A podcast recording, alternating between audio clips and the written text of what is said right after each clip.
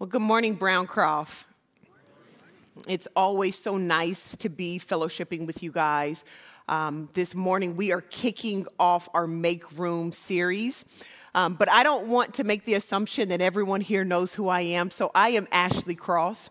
I am the executive director of the Hub 585, um, but I'm also the senior pastor. I, I, pastor alongside my husband, Melvin Cross Jr., uh, Glory House International, and we are located in the center of the city, um, 111 North Chestnut, right downtown. Um, so I am here today. I um, always say Browncroft is just extended family. So if you don't know who I am, I am your long lost cousin. And um, I'm not here every single Sunday, but we're family. So it's a pleasure and it's an honor uh, to be back with you all this morning. Uh, throughout this four week series, we will be emphasizing the importance of intentionally making room in our hearts and in our lives for hope, love, peace, and the joy that Christ brings through the Advent season and beyond. Each sermon will provide practical insight and spiritual guidance to help us prepare for the coming of our Savior and to live out the message of Advent in our daily lives. About five weeks ago, I felt the Lord calling me into a place, a uh, season of consecration, as I normally always spend the end of the year uh, reflecting, but this time it felt a little different. I felt like the Lord really wanted me to clear the clutter in my heart um, by leaning into intentional time away from distractions uh, so that I can lean into His Word and the truth and find security in the Word. And so for me, consecration, a part of the direction that the Lord gave me was to pull away from all social media, as that is one of the biggest distractions I have, um, and just to really anchor myself into a season of silence and reflection and just remembering God's Word and His promise as we prepare um, for this next season. So I have been making room for Jesus to have the space that he needs in my life and in my heart to do whatever it is that he chooses. Uh, this time of the year, it always offers a very interesting uh, dichotomy for me. I, I experience the, the deep feeling of gratitude and fulfillment as I reflect on my life and God's goodness. Um, I get to do amazing work that I know that I was created to do. I, I married a man that only makes me better and leaves space for me to do what God has designed me to do. Um, but I also experience the other side of that as a part of my work as I work with marginalized and system impacted families. And to see people living um, in immense poverty and trying to climb themselves out of years and years and decades of poverty, and watching families um, begin to be torn apart because of illness and sickness and, and, and ultimately because of sin. Um, is one of the saddest, and sometimes it, it, it pulls me into seasons um, of sadness and grief. And it, it, really reminds me of a couple my husband and I had the privilege of walking alongside a few years ago. A newlywed couple who, only weeks after getting married, the wife received a breast cancer diagnosis. It was the news that really crushed us all. It's like we were, we were just celebrating. We were just celebrating their, their love and their joy and the fulfillment of their union. We were just discussing their future together, a future that was filled with traveling and children and, and future businesses and ministry together. It was a, a future that was filled with so much hope. And now, this, a reality a reality of pain, of sickness, of confusion and, and questions and, and deep sadness.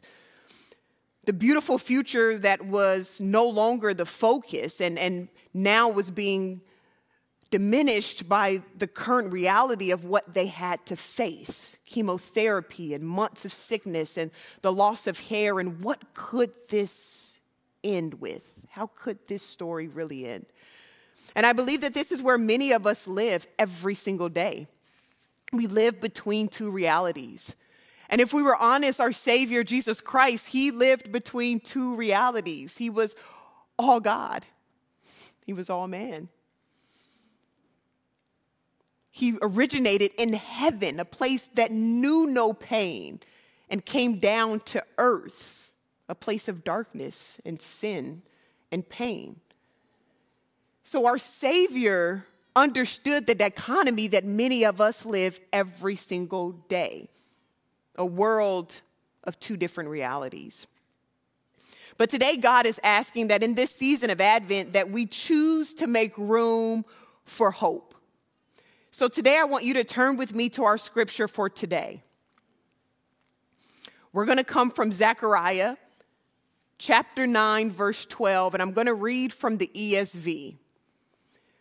Return to your stronghold, O prisoner of hope.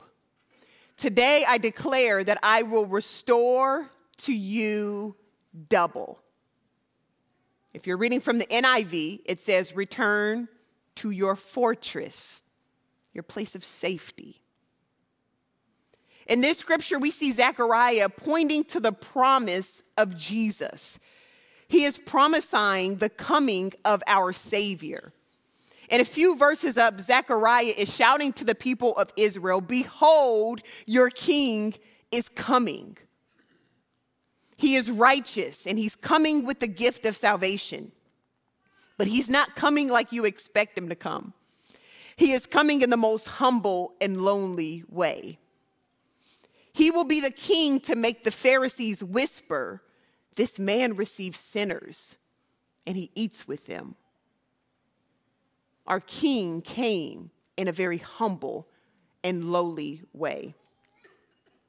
And here's the irony the children of Israel were used to being prisoners. The children of Israel, they were used to being prisoners.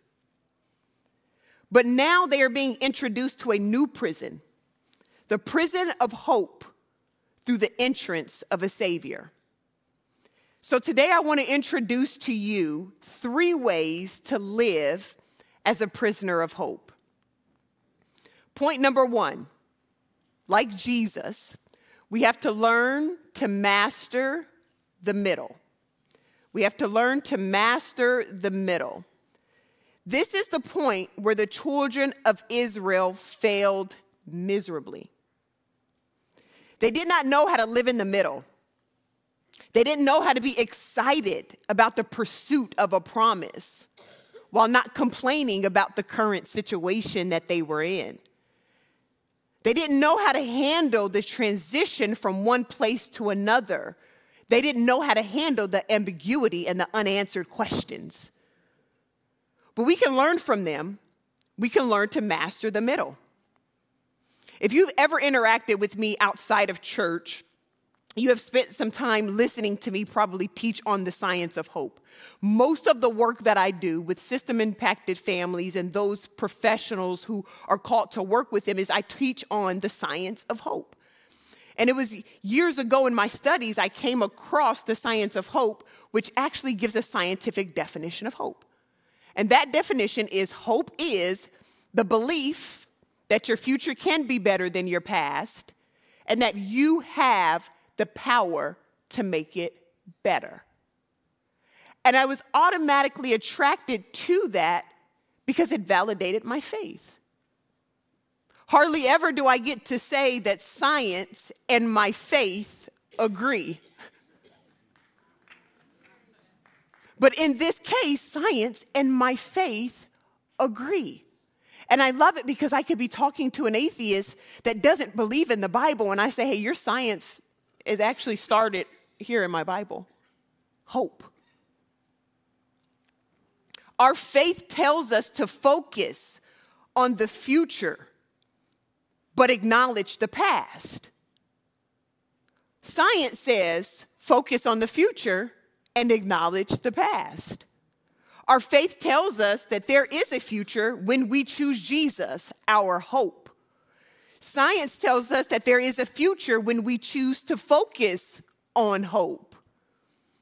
Living in the middle recognizes it's both and not either or.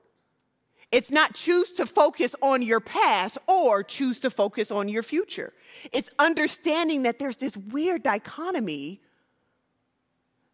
that makes my past relevant and my future even more relevant. It's realizing that faith is grounded in the reality of the past. And hope is grounded in the reality of the future. Faith is I trust God because I know what He has done for me. I know His word, which has already been spoken. Where hope is I trust God because I know what He will do for me. Hope says I know that God has a plan for my life. Hope says I know the answer is on the way. And that is what Zechariah is saying here. He's telling the, the children of Israel, Your answer is on the way. But he's not going to come looking the way you think he should look. He's not going to hang out with the people that you think he should hang out with. But the answer, your Savior, your King, the Messiah, is on his way. Hope is mastering the middle between what God has done and what God will do. But the fact is that sometimes we forget the truth of the gospel of Jesus, which leads us to the second point. To live as a prisoner of hope, you have to come out of agreement with lies. You have to come out of agreement with lies. I remember about two years ago, I had to walk myself through some personal deliverance to restore my hope. It was a hard season in my life, and I had allowed myself to fall into believing what the enemy had to say about me and what he had to say about my future instead of what God had already spoken about my life. I remember sitting on my bed and I said, I am a, I'm a Christian. I am a Bible believing Christian filled with the Holy Spirit. I don't have to live in despair. And I don't have to live hopeless. And I remember I put my hands on my head and I said, God, I believe that your thoughts and your plans towards me are good. And I come out of agreement with anything or anyone that tries to convince me otherwise. And that's where many of us are today. We have to acknowledge the fact that we have partnered with the enemy by listening to him and believing his lies. Nothing that the enemy has to say to us is true. Everything's a lie. Everything. And on the opposite, that everything that God says to us about us is true. Not partially, not just a little bit, not a small percentage, but 100% of God's word is true. So, if we're honest, we also have to understand that none of us, not a single person here, lives full of hope all day, every day. It just doesn't. It's not, it, it, it doesn't happen. But because the Holy Spirit lives on this inside of us, if we yield, He can correct us and He can restore us. When we live as prisoners of hope, we choose God's word over the enemy's lies and we only agree with Jesus. When we choose a prison of hope, we fight past how we feel and we push towards the fulfillment of God's purposes, of his, his promises through Christ Jesus. This is another moment where science and the Bible agree. In the science of hope, hope is not a feeling, it's a belief. Jesus is always telling us fight past how you feel and focus on what you know. Science tells us to do the same thing. Now, I don't want to minimize our suffering or our earthly challenges. All of us are battling in our hearts and we're battling in our minds every single day. We're fighting past depression and anxiety and loneliness and pride and grief and the sins of this world.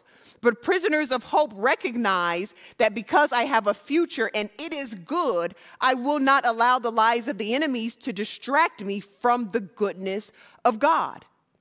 Being a prisoner of hope says, I know what I feel, but I also am held bondage to the truth of the gospel. And anytime they don't align with one another, I have to choose my faith over my feelings. I have to choose hope over how I feel in this moment. The children of Israel had the beautiful promise of a king and a savior, but they kept believing their idols. They kept listening to the lies of the enemy causing them to forfeit the promise of God over their life. The third point is that we have to live with anticipation. We have to live with anticipation. What does this look like? I like to always say that hope holds the righteous hostage because we know that earth is not our home. And we understand that when I live a life of anticipation, I am choosing to believe that God's fulfillment and restoration is coming by way of Jesus Christ, regardless of how I feel, regardless of what the world tells me. There is a Savior that's coming back for us one day, full of glory. When we're held prisoners, we are essentially a hostage to the system that made the arrest. I love the way the scripture says that this present suffering is nothing to be um, compared to the glory that will be revealed. What the scripture is telling us is that when you choose Jesus, you choose to make that scripture your everyday reality. When I get out of bed, it doesn't matter how I feel. The fact of the matter is, is that I know that there's a place prepared for me that one day I will be joined with Jesus and none of this suffering will matter.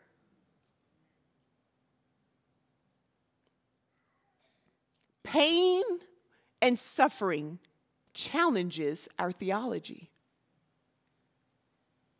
When we were walking with that young couple, I remember looking my husband in the face and I said, I don't want to say this in front of them, Mel, but we have to prepare ourselves, right? Because one of the most, one of the, the largest play, like the biggest middle ground in my life is the role of a pastor.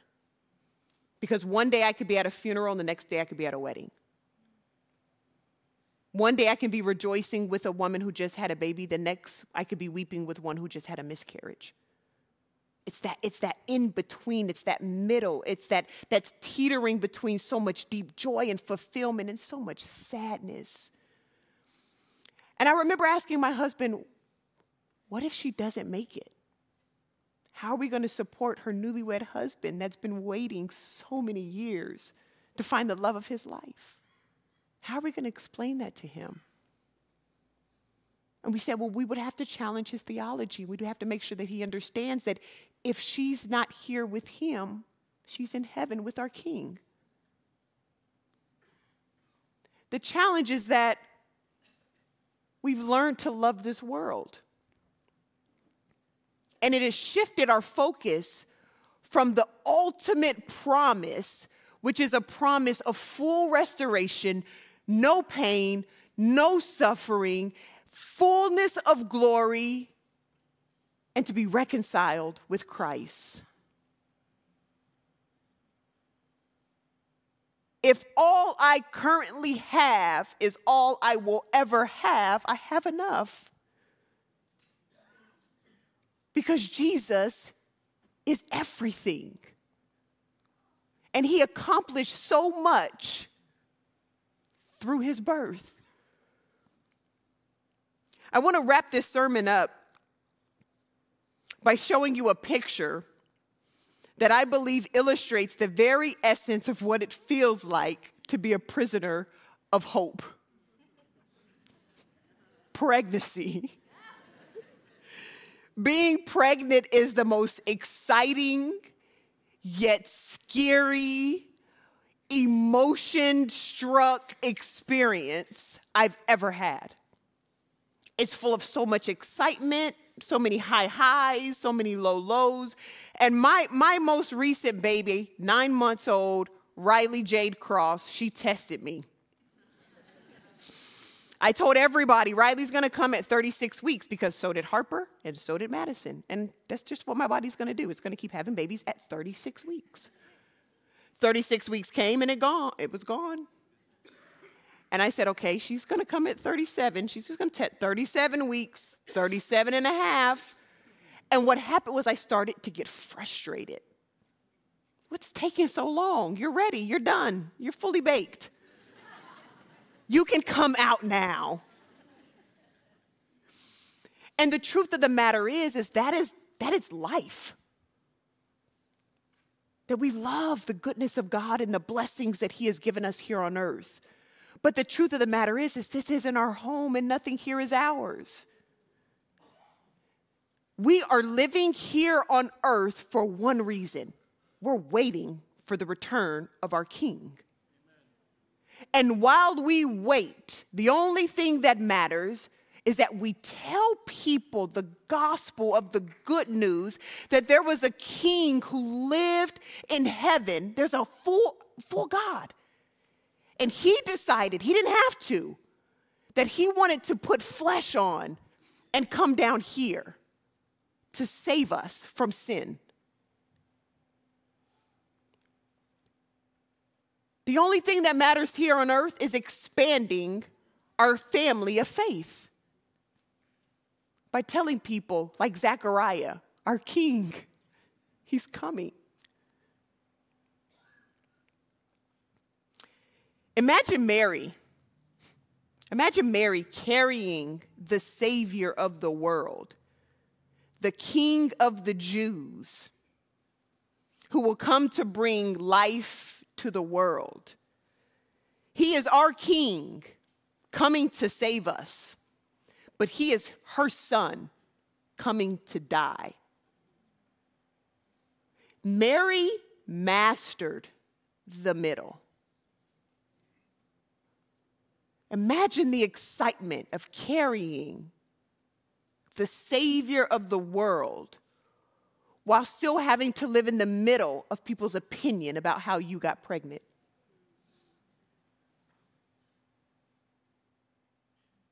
That's the middle. Excitement of what's to come, sadness about what we see and what we feel and what we experience. So today, we can choose the only prison worth living in. The only place of bondage that brings freedom. The only anchor that has the power to set us free. And that is the prison of hope through Jesus Christ, our Savior.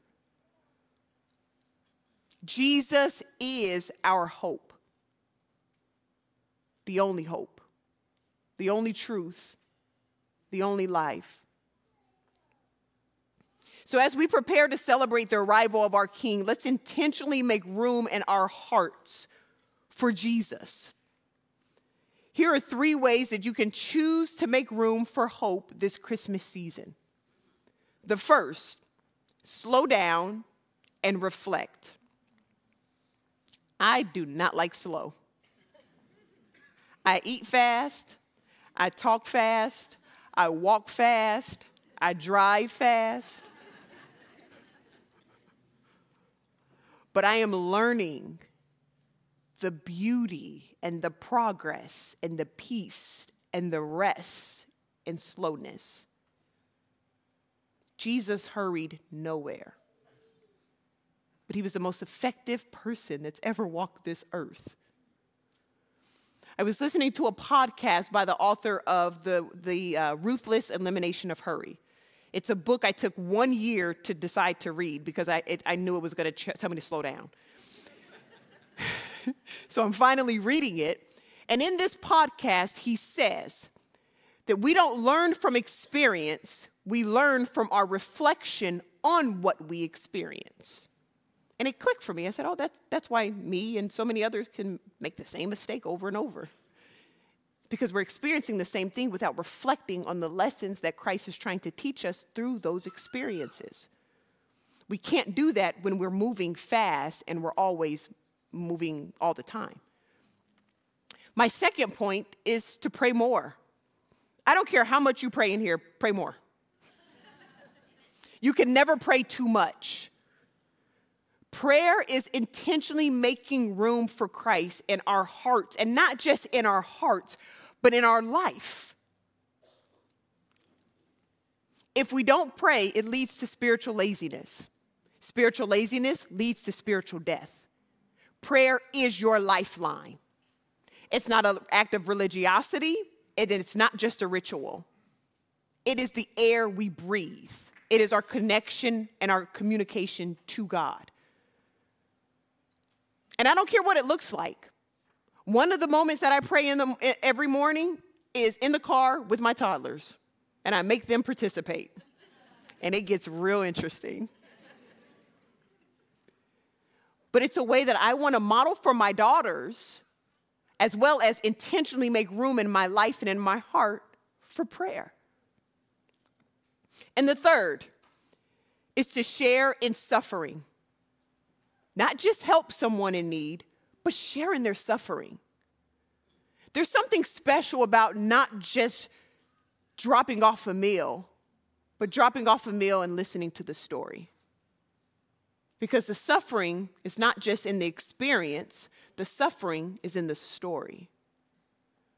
I always say that there's not a single person on earth that you will not grow to have compassion for if you just stop and listen to their stories. Share in suffering.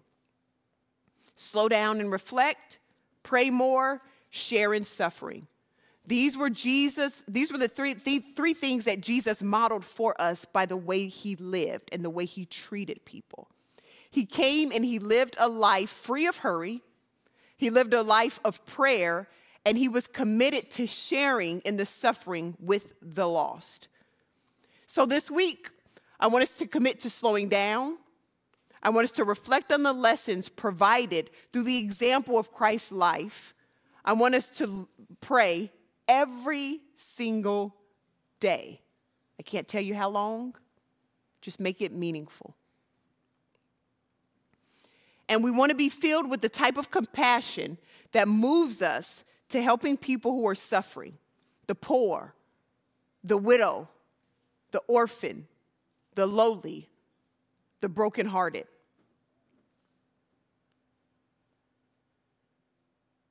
Let's make room for Jesus this season.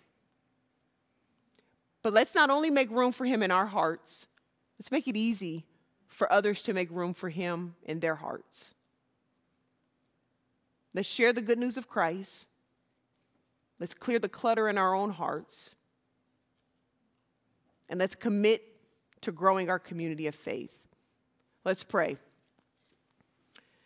Jesus, we thank you for your life and we thank you for your sacrifice. We acknowledge that you are the only real hope and that that is what makes you our Savior because we could not save ourselves. As a matter of fact, Father, we thank you that not only could we not save ourselves then, but we can't save ourselves today. We could do nothing good apart from you, Father. God of hope, keep us anchored in your love, keep us anchored in your joy, keep us anchored in your peace, keep us anchored in your hope. Strengthen our faith. And Father, teach us what it means to live as prisoners of hope. Teach us how to be wise stewards of the moments that you give us. Teach us what it means to live in the middle, to clear the lies and to, to, to um, come out of agreement with the lies of the enemy, and to live a life of anticipation. We love you, Father. We honor you with our lives. In the mighty name of Jesus, amen.